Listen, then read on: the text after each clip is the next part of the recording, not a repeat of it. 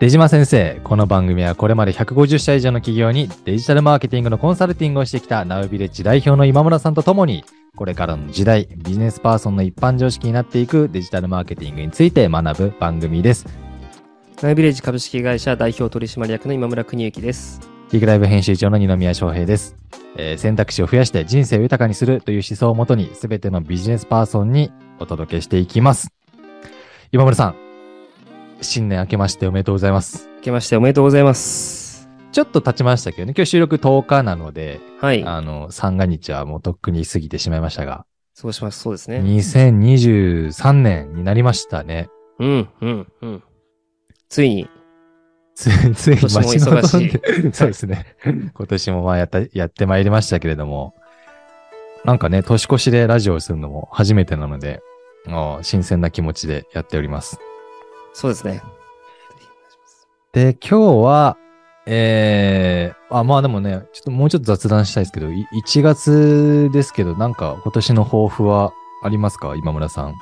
今年は、あのー、240食っていう、あの、抱負を自分に立てて、お ?240 食そうですね。あのー去年が家族旅行年10回だったんですけれども、はいはいはい。16回無事達成して、あのー今年の目標何にしようかなっていうので、はいはい。はその、えー自分で作る料理の数を年間で240、ああ、僕そういうこと？はい。なんで週に 5, 5回分ぐらいなんですけど、そんなに作るんですか？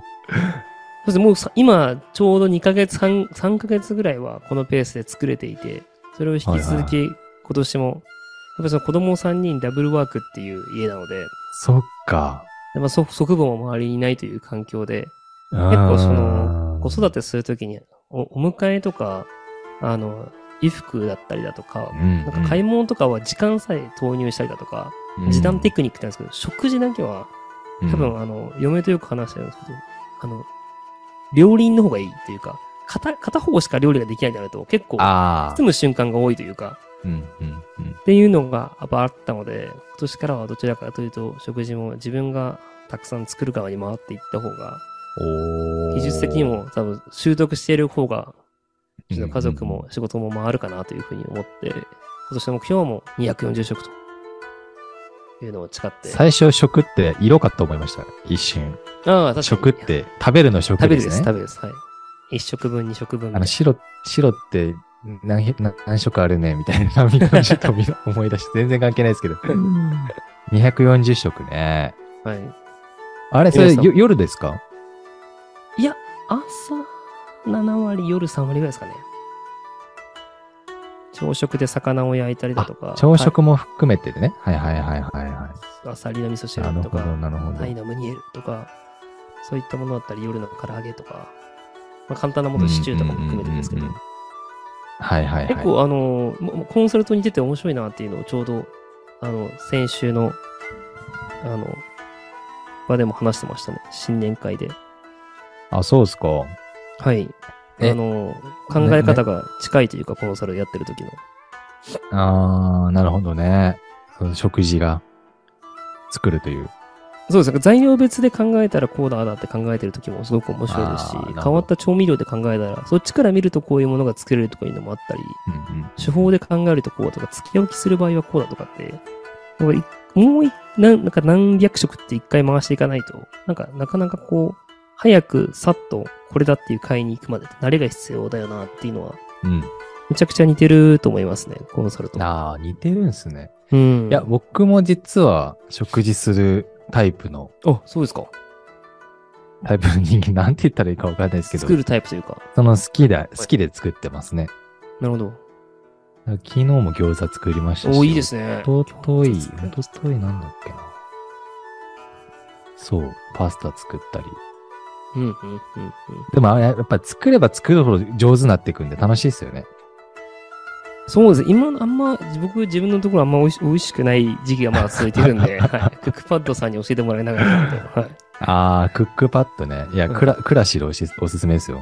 あ、そうなんですか？あのー、なんていうの、クラシルは、クラシルの中に、その栄養士さんみたいな人がいっぱいいて、はい、はい。料理研究家とかがいて、はいその人たちが1分で作れ、1分で動画にまとめてるんですよ、全部。えクックパッドはどっちかというといろんな方が自由にそうね。プラットフォームとして機能してますけど、ククラシルさんは、そのプロの方が、いかに少ない、そう買い足さない食材で、時短で作れるかみたいなのをめちゃめちゃ研究されてて、めちゃめちゃ参考になってますよ。えー、確かにそっちの方がいいですね。うんいや、いいっすよ。まあ、ぜひ、アプリ入れてもらえたら、全然クラシル入れます。ガンガン入れて覚えて僕のおすすめ、はい。クラシということル入れますで。。じゃあ今年は食事に対して頑張。っていくということですね。はい。じゃあ、またね、一年経ってどうだったか、また聞かせてください。はい。ちょっと達成したかどうか。はい。で、今日は、えーっと、あ、今ちょっとだけマイクね、近めでお願いします。はい。えー今日は、まあ15話目。もう15話ですね。もうはい15話なんですけれども、今日は今村さんの方からテーマをこれにするってことで持ってきてもらったので、はい。今発表します。えー今回のテーマは、採用マーケティングでやるべきことはってことで。おい、じゃあ人事担当、採用担当向け。うん。そうですね。結構最ですかね。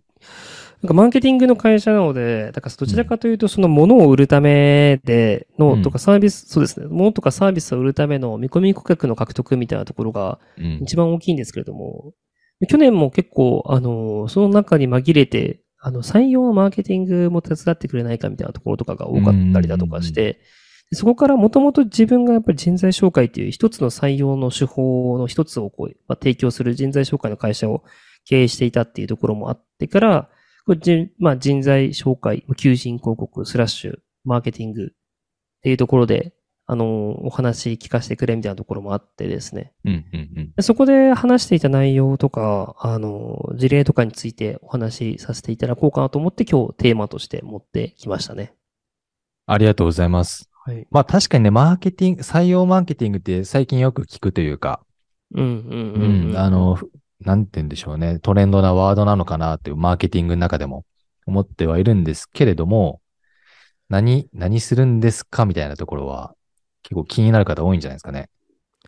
そうですね。あの、もう、なんだろう、昔からうちは、この求人広告にいくらのプラン乗っけてたら、毎月だいたい30人応募が来て、その子から2人取れるよっていうようなパターンで結構運営してる会社様の方が多くて、うん。でただ、今は結構求人広告のその出向の割合、出求人広告に掲載したいって企業数がむちゃくちゃ増えちゃっていて、うんうんうん。でも、まあ上に表示される数はもちろん、あの、決まっている数なので、うん。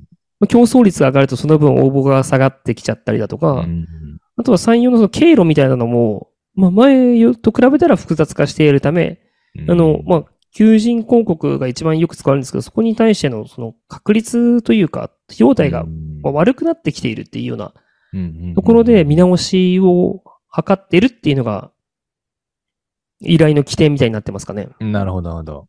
まあ確かにね、あの、どんどんどんどん、まあ、もう名前も出してしまうと、新卒採用だとね、リクナビ、マイナビが、うん。大巨頭でね、ありましたけど、最近また変わってきて、そのトレンドも。そうですね。まあ、どこに出したらいいのかみたいな話もありますし、はい。うん、その上位表示させるためにもうどんだけ金突っ込めばいいねみたいなうん。話もよくうんうん聞きますんで、じゃあどうしたらいいでしょうと。そうですね。複数媒体、ね、登録ししてる会社もあれば、一本化してる会社もあったり、どうしたらいいでしょうねっていう。そうです。よくお話し、最最初にお話しさせていただいているのが、結構その採用の、その採用ピラミッドというか、うん。取りたい人たちの人物のレベルの高さ、まあ、スラッシュ、レア度というか、貴重度みたいなところで言うと、ピラミッドみたいになってて、一番上がリファーラルとかヘッドハンティングで動いていて、はい。まあ、二宮さんの場合はもちろんまあ転職されることはないと思いますが、仮に例えば10年経って転職しようってなった場合って、うん二宮さんがハローマーク使うことなんかななく、求人広告を使うこともあんまりない。はい。はい。もう、もう働いてる中で知り合ってる人たちがたくさんいるので、うん。なんかあそこじゃないかなって思ってるところに自分で声かけに行っちゃったりだとか、ああ。もしくは二宮さんが意図してなくても、あの、そのタイミングで、あの、声かけ、適当に声がかかれちゃうというか、うんうんうん何かあったらうちに来てよみたいな感じでうん声かけ始まっちゃうんで、やっぱ優秀層ほどリファラルで動くと。うんうんうん。その一個下が結構人材紹介で動いてて、はい。あの、人材紹介やっぱり、あの、年収の30%イコール100万円ぐらいは少なくとも動くので、うん。その100万円を渡すに値する人しか取らないし動かないので、レベル的にはまあそこにうん。し、そのなるほど1個下に求人広告。はい。で、まあやっぱ100万円のプランとか80万のプランとかで1ヶ月、リクナビとかマイナビとか、えー、今、リュウヤとかさんとかに掲載して、うんえー2人取ったら1人につき50万だったねみたいなところをやっていて、うん完全無料なのがハローワークみたいななるほど。形のその経路ピラミッドがあるので、まああの、取りたい人材がそこにいない場合は1個上のピラミッドに、えっ、と、ああ、なるほ枠ど。を動かさなくちゃいけないってことです。うんうんうんうん。ハローワークが取れなかったら求人広告へ、求人広告が取れなかったら人材紹介へみたいな。はいはいはい。そんな構造があるわけですね。そうですね。最初その構造から理解していただいて、その後ではい結構その入り口の戦略みたいなところで、うん。母数を増やすにはと、まあ、リファラルの増やし方は多少あるんですけど、まあ、コントロールしやすいのはエージェントコントロールって言われているものでして、はい。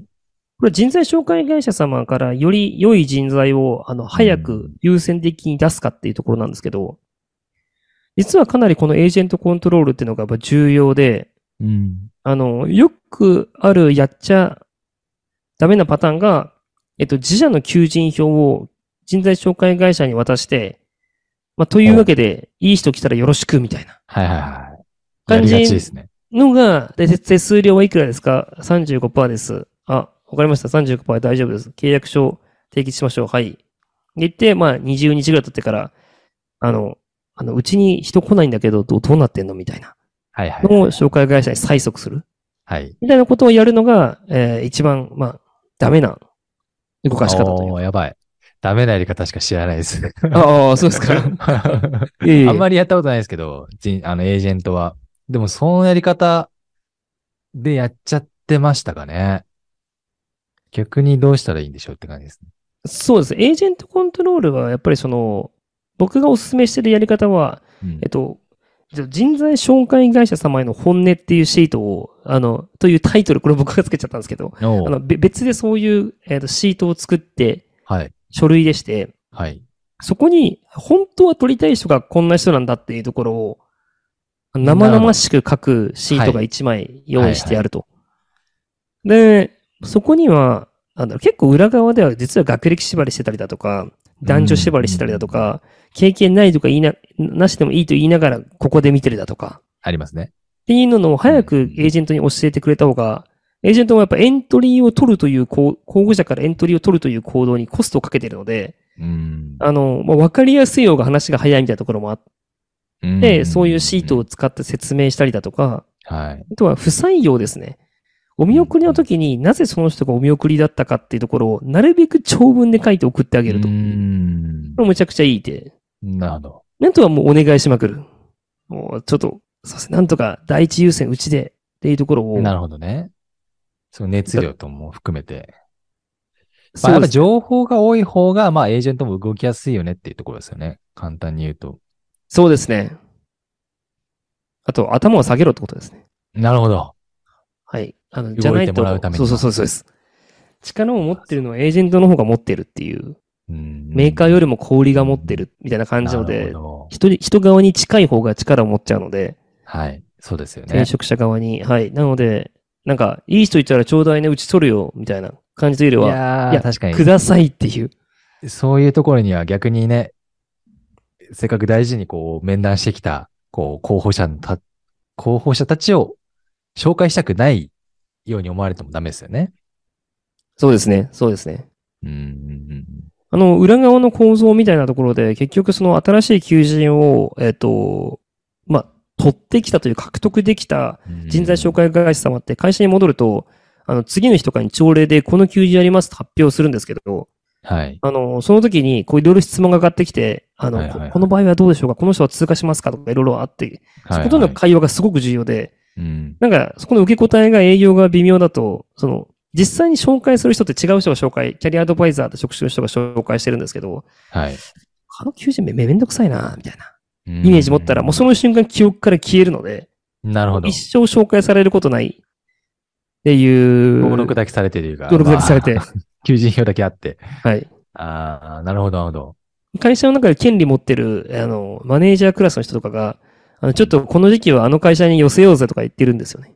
なるほど。で、その、その力学によって、大きくみんなガッサーってエントリーがなるほどね。寄っていってるのが、くかどうか。はい。あ大きいあ。ので、はいそことかは、あの、うんあれですね。。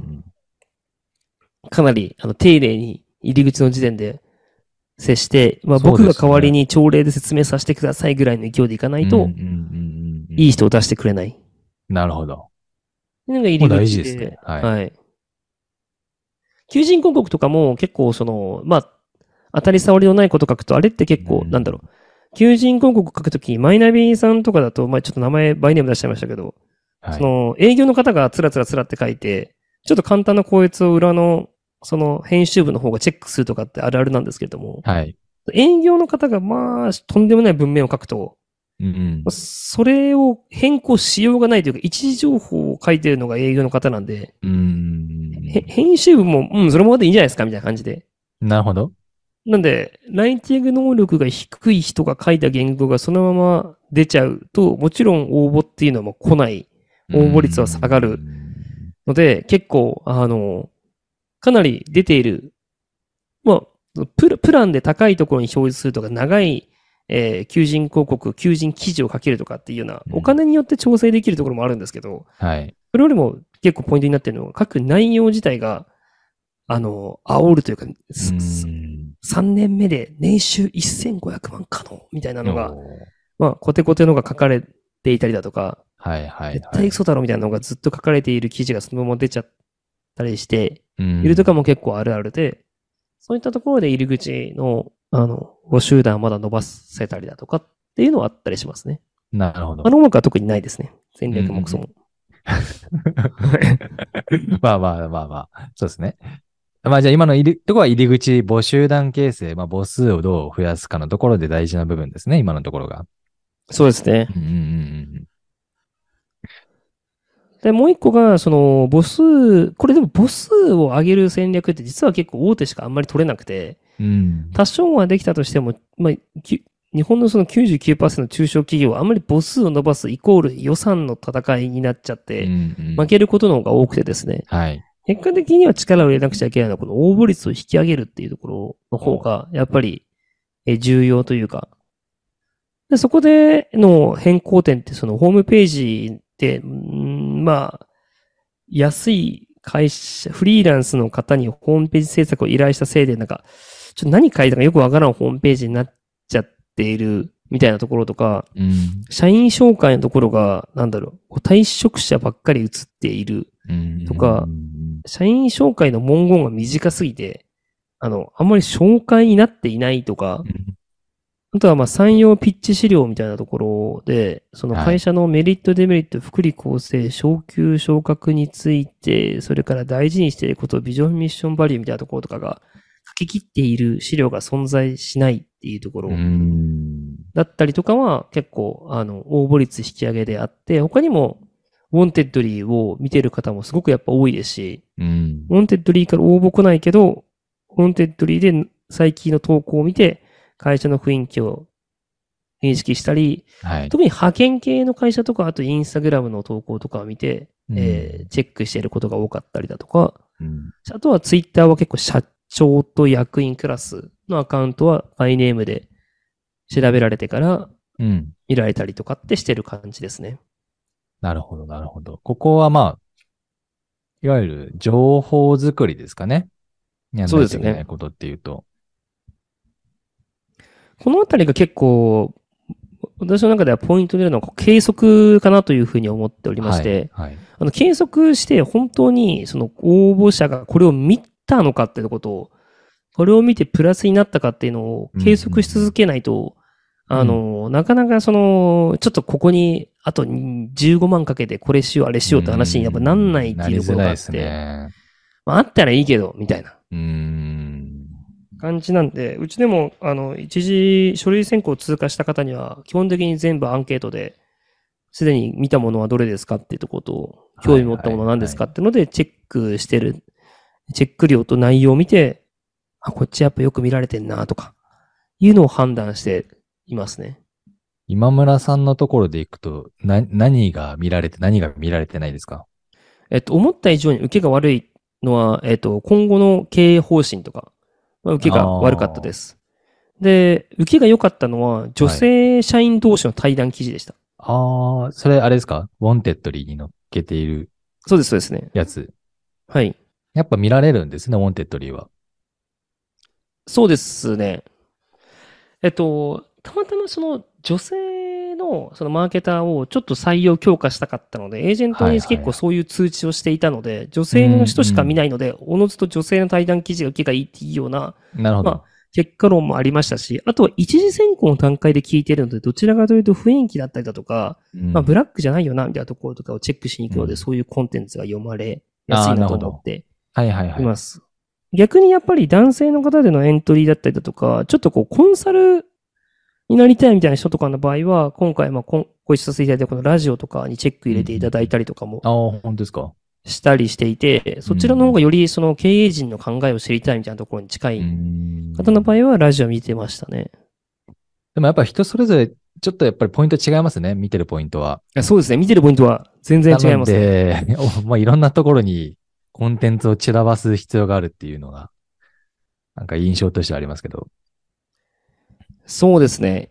あの、順番的にもやっぱ絶対外さないものは、はい。雰囲気が伝わるものを重視して。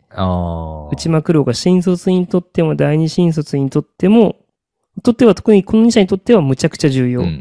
で中途レイヤーはちょっとまあそれよりも評価とか練習とかの方が気にしますけど、はい。こういう入り口ではやっぱ雰囲気の方が最初にやっぱ見ちゃうんで、うーん。なんとなくその出てる雰囲気が自分と合いそうかみたいな。確かにそこそこの情報量がそこ大事ですよね。何をしてるかよりも結構そこ大事な気がしますね。うーん。見るポイントとしては。堅苦しそうやなとか、まあ、なんかチャラそうだなこことか。そうですね。社長とか社員と気が合いそうかは結構見るポイントかもしれないですね。うーん。うん。役員クラスとか、まあ中途で行くと。よりそうですね。僕は見ちゃいますね。というところが引き上げで、あとはもう、はいねもうこれはもう採用マーケティングじゃなくなっちゃうんですけど、面接ですね。おう面接。はい。面接のところで、あの、特に、まあ、で、中小は頑張らなくちゃいけないと言いますか、うん。あの、よくアドバイジングしてるのは、その魅力づけする人と、その選定する人、落とす、通過で落とすって話す人と、うちの会社いいよって話す人は結構あわ分ける、分けないと、うんごちゃごちゃしちゃうっていうところだったりだとかうん、うん一社目で必ず内定を出す。その、三社受けてますみたいな並行が入った時に、うん。その他の2社の状況を見ながらこっちも内定を出すみたいな駆け引きをしない方がいい。あの一番最初に内定を出した会社に4割の確率で入社するみたいな統計データも出てるぐらいなのああ、で、そうですか。先、先に出した方が早い、確率が高いと思ってもいいっちゃえって感じですね。なるほど、なるほど。はい。であとは結構役員陣とかと最終面接することが多かったりするので、あの、うん全然面接関係ない人とランチさせるとかっていうのがあー大事ですね結構応募率、あー制約率を上げたりするなと思っていますかね。まあ確かにね、その面接官とかだけじゃないところとまあお話はしたいと思いますし、うん。そういう機会がある会社だとより雰囲気が見えるし、働くイメージなんかもつきやすいですよね。そうですね。なので、今の話振り返ると、入り口作りと応募の引き上げと、まあ最後、対面で会った時面接、この3段階のプロセスでマーケティングとしてやんないといけないこと、みたいな感じですか？おっしゃる通りですね。この3つで他にまあできることはないかなってところでやっていくっていう形になっているので、あの、もちろん結構採用マーケティングって手段的にはなんかスカウト代行で僕たちに任せればいい人をあのスカウトするよみたいな。のとかがサービスとしてあったりだとか、まあ、求人広告のライティング代行するとかあったりするんですけど、あの、これ、このくだりって基本的にじ自分たちでできることが多かったりするん。で、あの、あ、あ、しっかり考えれば全部自分でできるんだけどっていうもの、まあそれがちょっと考える人もいないし、それからはいろんなこう代行会社とかに委託するべきだと思うんですけど、はいはいはい。ああり、しっかり自分の事実をつ伝えて計測ししようっていうだけっちゃだけですかね。まあ確かにね、そうですね。まあ時間がない時間がないで、を委託する場合もありますけれども、直接やった方が PDC 回しやすいし、かつ、いい人をちゃんと見落とさない可能性もあるし、みたいな。うん。うん、なるべく自分たちでやれるならやった方がいいですよね、みたいなことはありますね。そうですね。あんま代行しても結局自分でその代行会社に伝えなくちゃいけないので、あんまり代行していいのかな採用マーケの仕事するときはちょっと思うとき多いかもしれないですね。ははい。なんかアドバイジングでお願いしますとか言って、いご支援させていただいてること多いんですけども、うん。言ってること結構至極当たり前のことを説明してるようなところもあったりするうので。ん、まあそうですよね。いや、こう、今の話も頭では分かってる気はするけど、いざ何やるんだっけ？みたいな話はよくあるんじゃないかと思ったりも。あと、ちょっと今日思ったのは、こう、いわゆる採用マーケティングっていう言葉を聞いたときに、パッと思いつくのって、まあこれ聞いてる人何だったのかなと思って気になってたんですよね。なるほど。採用マーケティングでやるべきことはって今日タイトルついてるんで、はい。いや、それは何々だろうみたいな、多分頭に持って聞いてる人もいるんじゃないかと思うんですけど、うん、僕、なんかその S、なんかマー採用マーケティングイコール、なんか SNS やるみたいな、こうなんか先入観結構あって、はい。なんか、なんてでしょうね。いわゆるこう、窓、間口広げうん。が採用マーケティングになんか紐づいてるような印象がなんとなく言葉の、言葉尻的にあったんですよ。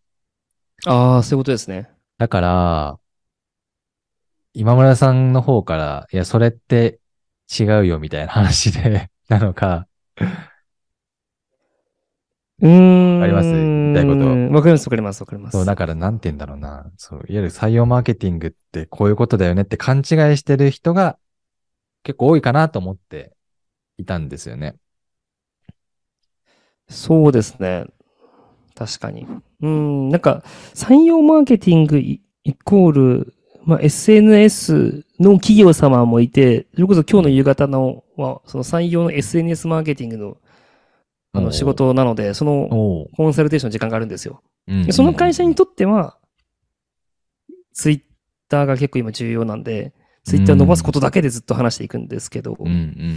その状態に至ってない企業、まあそうですね。一番手元的には採用ピッチ資料を作る方が重要だと自分は思っていて、ああ、なるほど。はい、一番最後にプロセスが来るものから順番に作っていく方が効率がいいっちゃいいので、はい。うちの会社のそのメリット、デメリット、特徴評価制度、ミッション、ミッション、ミッションバリュー、それからまあ社員旅行、それから社員のプロフィールとか、なんかそういうのをわーって書いたようなものが。あるのが一番最初作るべき。で、他に、まあですね。で、やっぱり応募自体は求人広告か人材紹介会社からしか来ないんで、うん。ツイッター伸ばしてもツイッターから本社に入社したりする人は来ないというか、うん。うん。なんでアシスト材料でしかない、じゃないので、はい。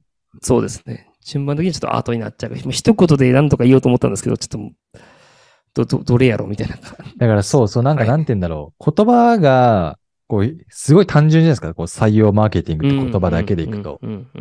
なんて言うんだろう。こう、めちゃめちゃ複雑な話なのに、こういう、まあ、とりあえず SNS、ツイッターやんないといけないと思ってんだよねぐらいにしか思ってなかったりとか、ああ、はいはいはいはい。なるほど。とか、なんかそういうイメージ。なん、な、わかります？媒体、うち媒体にお金かけてるからやめたいんだよね。お金、それを別に回そうと思ってんだけどさ、みたいな話もよくはい聞いたりするし、うん。じゃあ、ここやってますか？みたいな、この部分ですよね。今の、こう、入り口、応募率、えー対面面談、面接みたいな、うん。ここでやるべきことをやってますかみたいな。はい。なんかこう、すごく、いい回、まあ、なんなんていうの、学びになる回でしたよね。そうですね。おし、なんか、ちょっと、僕も、なんかその採用って採用、これマーケティングってことを後ろにつけてますけど、なんか採用ブランディングっていうふうに歌ってる、ご説明する方たちもいらっしゃったりとか、うん、あの、するのも気持ちがわかるというか、ちょっとこう、あの、その本の書籍の出版とかラジオとか、うん。あとは僕で言うと大学での登壇とかはい。も、この応募率を引き上げるポイントに加点しているのは事実なので、うん。なんかそれってそのマーケティングの中から少しだけこうニュアンスがはみ出ちゃうものがうん。大きかったりもしますしね。なるほど、なるほど。まあまあど、どっちにしてもマーケティングにしてもブランディングにしてもやることはまあ似てるというか、似てる、そうですね。まあ似てるんですけどね。こう、ね、丸の部分が近いというか。うん、うん、うん、うん、うん。いや、そうなんですよね。この、うんなんて言うんだろう。僕らもまだスタートアップベンチャーですけど、まあ僕、なんて言うんでしょうね。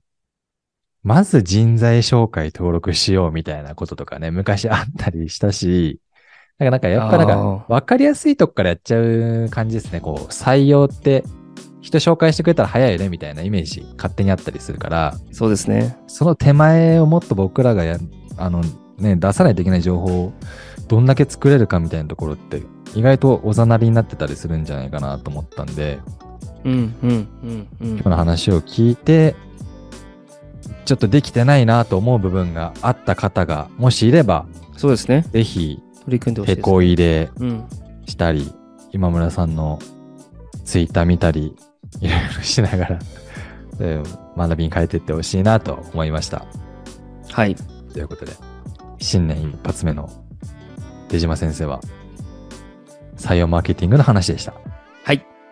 ありがとうございまます。はい。えー、で、ここまでお聞きいただきありがとうございました。番組への感想。あ、もう一回。ここ切りますね。はい。出島先生、ここまでお聞きいただきありがとうございました。あ、ごめんなさい。ちょっと待ってね。もう画面に慣れてなくて。